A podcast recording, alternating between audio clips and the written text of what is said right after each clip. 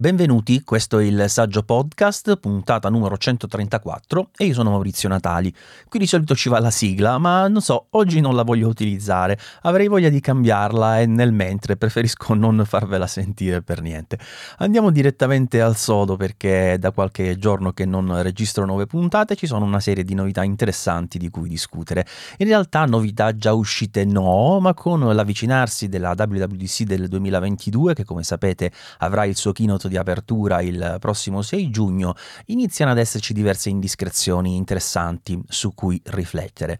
Ovviamente, come sempre in questa parte, ringrazio tutti quelli che eh, lasciano delle recensioni per questo podcast, in particolare su Apple Podcast, ma al tempo stesso devo segnalare una sgradevole novità, devo dire che ancora non siamo riusciti a risolvere, se vogliamo, da parte di Apple, in quanto eh, nel, nel feed dove praticamente va ad elencare verificare le recensioni ricevute non viene più riportato il nome degli utenti, anche nel momento in cui vanno a scrivere come eh, si faceva e si consigliava di solito anche delle parole insieme alle stellette. Per cui abbiamo due nuove recensioni a 5 stelle, eh, una arrivata prima di questo cambiamento, per cui vedo il nome che è Prince294, che ovviamente ringrazio, e dice come sempre podcast molto interessanti e di grande livello, continua così Maurizio, grazie. E poi ce n'è un altro 5 stelle che dice pillole di saggiamente sul mondo Apple, eh, più lungo, dice bel podcast dove si parla in modo approfondito del mondo Apple, eccetera, eccetera. Grazie molte, ma purtroppo qui appunto non,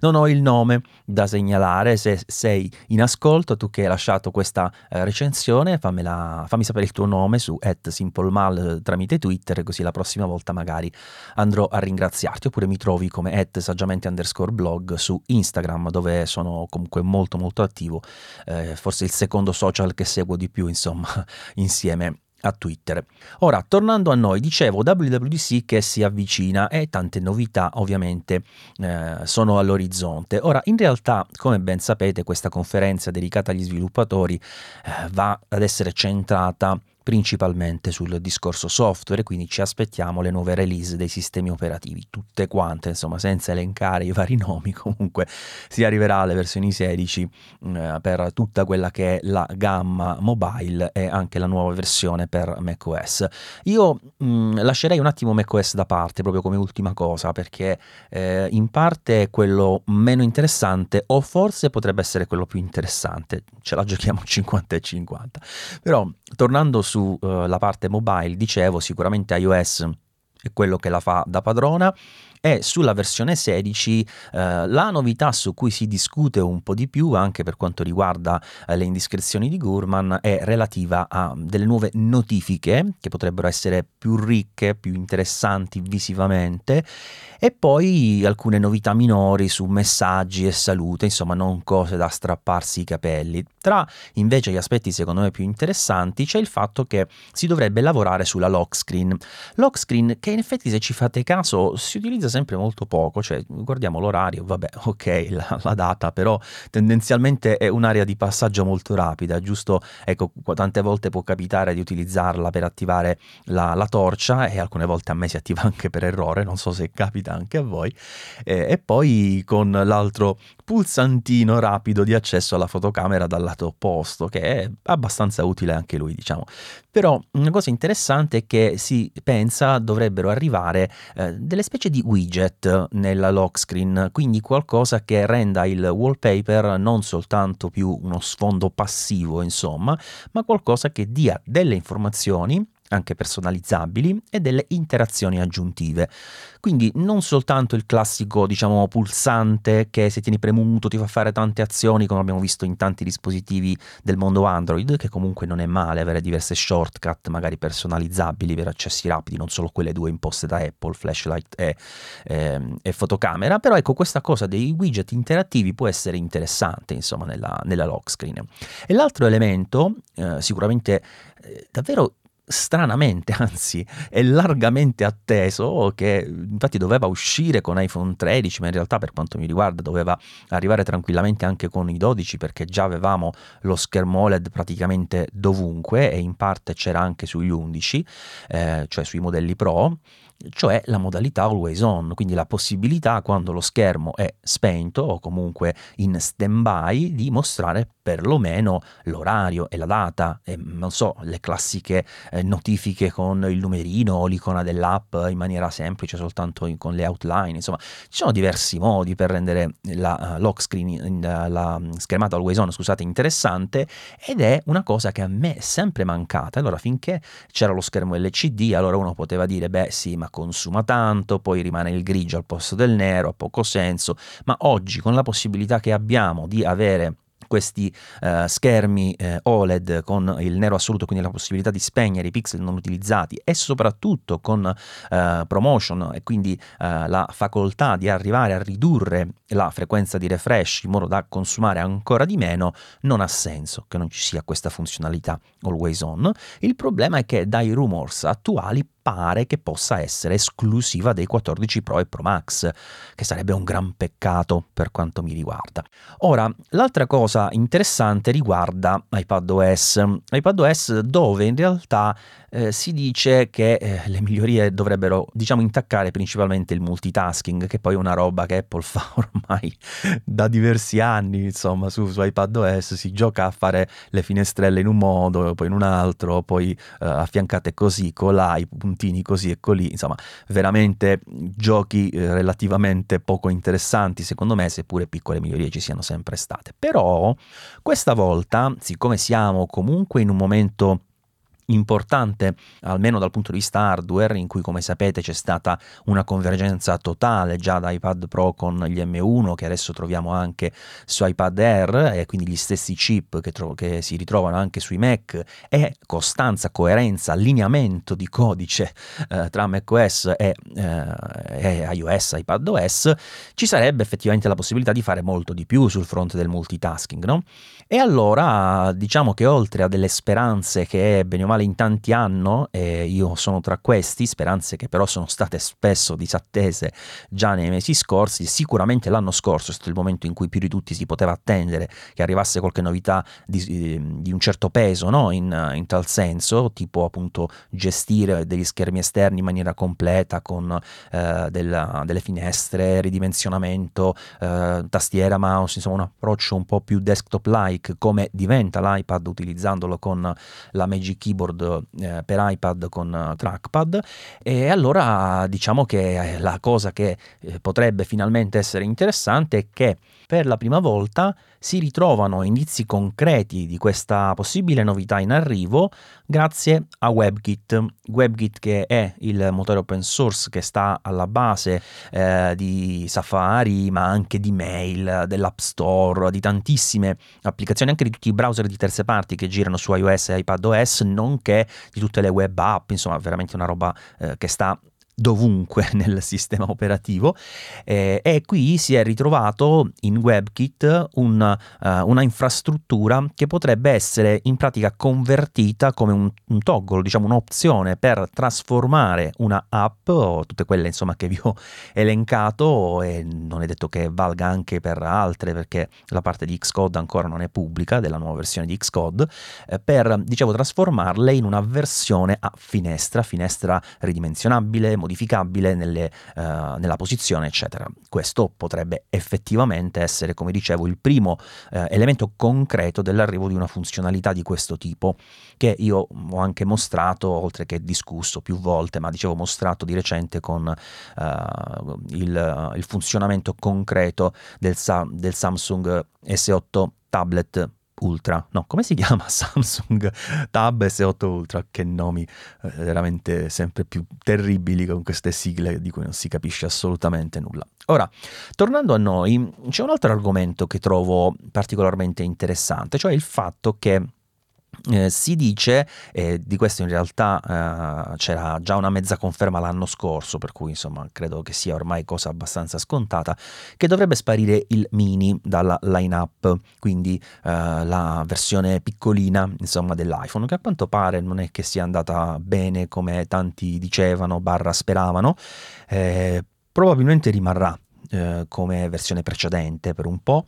ma nella line-up dei 14 non dovrebbe esserci, ma potrebbe invece essere sostituita da una versione 14 Max, quindi grande, ma no, non Pro, insomma. Quindi sempre 4 smartphone, ma 14, 14 Max, 14 Pro, 14 Pro Max. Questa cosa, beh, mi sembra andare più verso le richieste del mercato, insomma, ormai gli schermi grandi tanti li preferiscono, io come sapete sono un po' contro il Max con la mia campagna No Max già da un paio d'anni, eh, io l'ho amato il Max fino alla, all'11, poi col 12 secondo me tra le cornici squadrate e l'aumento ancora della diagonale si è superato quel limite, diciamo, da, da renderlo eh, troppo, troppo ingombrante, secondo me, troppo scomodo, troppo pesante nell'utilizzo e quindi mi sono un po' fermato lì. Però devo dire che molti lo preferiscono, molti lo apprezzano e quindi questa variante grande potrebbe essere una bellissima alternativa per il mercato, diciamo in generale.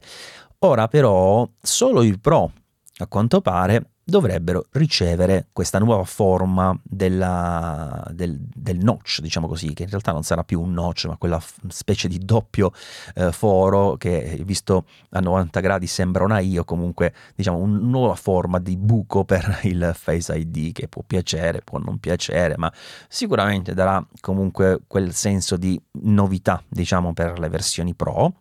e sempre eh, solo loro dovrebbero avere l'esclusiva di una nuova fotocamera da 48 megapixel. Da tanti anni che Apple utilizza i 12 megapixel e questo salto sarà davvero importante, no? E evidentemente dovrebbe anche accompagnare un certo cambiamento dal punto di vista delle prestazioni, si spera in positivo. Ora sapete che in realtà i megapixel non è che facciano tutto, perché dipende ovviamente dalla qualità del sensore, delle ottiche, eccetera, eccetera. Però se Apple passerà diciamo a 48 megapixel, io spero e immagino che ci sia anche tutto un lavoro dietro proprio per migliorare queste componenti di base, quindi il risultato finale eh, delle fotografie. E insieme a questo nuovo sensore probabilmente sarà necessario mh, mm, anche un nuovo ISP, quindi una nuova potenza di calcolo superiore rispetto a quello dei modelli precedenti, che ovviamente farà parte di quello che sarà il nuovo Apple A16. E qui entra in gioco un'altra cosa interessante, perché diverse indiscrezioni, diverse analisi tecniche, proprio basate anche sulle capacità produttive di TSMC, riportano il fatto che la 16 dovrebbe rimanere a 15 nanometri, quindi la stessa tecnologia produttiva della 15, e non cambiare molto rispetto alla 15. Si parla principalmente di un passaggio dalle RAM LPDDR4 alle, alle 5, quindi un upgrade diciamo in termini di velocità della, della memoria e ovviamente sì, migliori prestazioni per quanto riguarda CPU e GPU in termini eh, di quello che possono fare i singoli core. Però ecco, come anche le precedenti generazioni, non dovrebbe essere un particolare rinnovamento così importante, tant'è che molto probabilmente manterrà anche lo stesso nome, il classico Bionic che ci portiamo dietro da un po' di tempo. E a quanto pare dovrebbero rimanere anche delle differenze tra la linea 14 e 14 Max e la linea Pro. Addirittura c'era un'indiscrezione secondo cui queste potevano rimanere sulla 15, ora questo io non credo che sia possibile proprio anche in termini di marketing, cioè come te lo vende Apple un, un iPhone 14 dicendoti ha lo stesso chip di prima, lo stesso notch di prima, la stessa fotocamera di prima, però è nuovo che cosa? il software, è lo stesso smartphone praticamente, quindi non credo che si possa andare in questa direzione, quindi secondo me si chiamerà comunque A16, però in effetti se mm, fate un po' un'analisi approfondita scoprirete che già oggi ci sono delle differenze tra l'Apple A15 che esiste sugli iPhone 13 e sugli iPhone 13 Pro. Cioè intendo che sugli iPhone 13 abbiamo quello con 4 GB di RAM e 4 core per la GPU, sugli iPhone 13 Pro abbiamo 6 GB di RAM e 5 core GPU, quindi diciamo che i vantaggi che probabilmente avrà la versione, chiamiamola così, della 16 eh, che dovremo trovare nei eh, modelli Pro eh, saranno probabilmente i vantaggi necessari a far funzionare appunto per esempio la nuova fotocamera di cui vi ho parlato da 48 megapixel, insomma, quindi sicuramente eh, la direzione potrebbe essere più questa, insomma, che non rivedere ancora la 15 sui modelli base, che ripeto per me è una roba abbastanza improbabile. Ora, un altro aspetto interessante sempre in termini di chip, diciamo, e che eh, su Mac Rumors, ora non ricordo loro dove lo avessero letto come, come, fonte, diciamo, ma ho letto qui su Mac Rumors e vi ricordo che vi lascio in descrizione tutti quanti i link eh, delle fonti a cui mi riferisco per eh, gli argomenti di cui sto parlando. E dicevo, ho il rumor secondo cui, a parte il fatto che la serie ci potrebbe, come vi ho detto, mantenere il processo produttivo a 5 nanometri, invece l'M2, quindi la parte eh, desktop così eh, della dei nuovi eh, computer con Apple Silicon potrebbe passare a 3 nanometri. Ora, questa cosa è piuttosto strana, quello che si è, diciamo, largamente pensato fino ad oggi e che è stato, è stato fatto anche da Apple, seppure una sola volta, perché comunque per ora abbiamo avuto solo gli M1, quindi non è che ci sia uno storico così lungo uh, da poter diciamo, trarre delle conclusioni, delle proiezioni uh, verso il futuro. Però diciamo che finora quello che si è visto, perlomeno con M1, è che Apple si è basata su quello che si era fatto con A14, addirittura neanche con A15 per fare gli M1 e poi dagli M1 ha realizzato i vari eh, modelli con eh, più core, più RAM, più quello e più quell'altro, insomma, no? quindi M1 Pro, M1 Max, M1 Ultra. Ora, con uh, questa idea insomma di invece avere uh, un M2 a 3 nanometri e quindi con un processo produttivo diverso, ovviamente si presuppone che questo non sia basato più sulla serie mobile e sarebbe completamente uno stravolgimento rispetto a ciò che si poteva appunto pensare eh, basandosi sul piccolo pregresso che c'era già stato. Devo dire che non ho molto da argomentare sulla cosa, cioè nel senso in realtà è tutto possibile, come dicevo, non abbiamo una grande base su cui poter dare delle certezze, insomma, no? Però di certo sembrerebbe una cosa sconveniente perché scollegherebbe le due linee e andrebbe a dare priorità al mondo desktop rispetto a quello mobile che per quanto per me avrebbe senso, cioè nel senso che sono eh, più interessato a quello. A livello di mercato non credo, perché uh, intanto il, il, mobile ti consente di partire con una tecnologia, diciamo, nel piccolo e poi di scalarla verso l'alto lato desktop, come appunto è stato fatto fino ad oggi. L'unica cosa che potrebbe in, certo, in, un certo senso andare a mm, dare manforte a questo tipo di ragionamento potrebbe essere invece una questione mm, basata su eh, dei limiti logistici che però essendo temporanei non so quanto possano incidere in realtà, ma a cosa mi riferisco? Cioè il fatto che magari eh, adesso ci sia la eh, difficoltà con i nuovi processi produttivi ad avere numeri elevati come quelli che sono richiesti da iPhone, eh, iPad in generale, diciamo tutto il mondo mobile. E quindi proprio per questo motivo Apple potrebbe dire beh allora lì rimango sul vecchio processo produttivo dove vado un po' rapidamente, posso garantire grandi, grandi quantità e invece con uh, i processori desktop, sistema una chip in questo caso, posso tentare diciamo la nuova architettura anche se i numeri saranno inferiori perché eh, appunto non dovrò sopperire a delle richieste così voluminose da parte della, dei clienti. Però ecco, è una, un'eventualità abbastanza particolare, non lo so se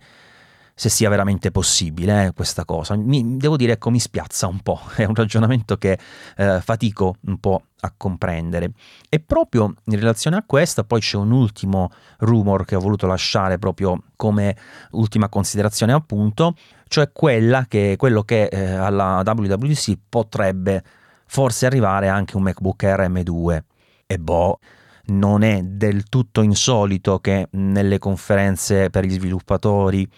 eh, Apple anche presenti dell'hardware, eh. però non lo so, cioè non so se sia arrivato già il momento. È plausibile, non è una cosa del tutto fuori logica, insomma, l'RM1 ormai ha una certa età alle spalle, io credo sia ancora molto valido, soprattutto con i prezzi che sta comunque mantenendo molto bassi, però ecco, non lo so, non lo so se veramente possa, possa arrivare. Se lo chiedeste a me, probabilmente lancerei una monetina con la possibilità al 50 e 50 e lo stesso approccio ce l'ho anche con macOS. Avete visto sicuramente che se ne è parlato davvero poco e alla fine mancano pochissimi giorni all'arrivo e quindi è strano che non ci siano dettagli come è successo in passato. Anche lì si parla di widget di qua e di là, però non grandi stravolgimenti. In realtà non è che lì servano, anzi eh, ultimamente gli stravolgimenti quasi sempre hanno fatto danno anni, tranne quelle poche volte in cui sono arrivate funzioni interessanti, insomma tipo Universal Control per dire, eh, però appunto le poche novità grafiche spesso sono andate troppo in direzione delle versioni mobile, rendendo il sistema operativo un po' meno intuitivo, poi un po' meno, anzi potente, se vogliamo, nascondendo delle opzioni un pochino uh, in posizioni scomode, come succede ad esempio con le notifiche. Per cui a me non dispiacerebbe se succedesse il contrario questa volta, quindi le novità arrivassero più su iPad in direzione di macOS. Ma fatemi sapere come la pensate, anche voi, raggiungendomi su Twitter, l'account, come vi ho detto, è simplemal. In chiusura non ho dei nuovi eh, saggi utenti donatori appartenenti alla categoria saggio maestro, che ovviamente mi supportano sulla mia pagina TP, ma eh, comunque ci tengo a ringraziare tutti quelli che hanno deciso eh, di fare una piccola donazione per supportare appunto il mio lavoro e invitare tutti gli altri che ne avessero ovviamente voglia a raggiungere la pagina TP che è linkata sempre nelle note di questo episodio e in realtà in tutti gli episodi di questo podcast, dove troverete le informazioni relative a perché fare una donazione, cosa comporta, quali vantaggi ci sono, eccetera, perché non è semplicemente, diciamo, la donazione così, una tantum che uno può fare, ma un sistema uh, più integrato dove c'è una, una parte relativa a news che sono riservate ai donatori, alcuni contenuti extra, alcuni contenuti in anteprima, insomma tutte le cose uh, le trovate comunque elencate nella pagina che vi ho detto. Grazie di tutto e alla prossima puntata. Ciao!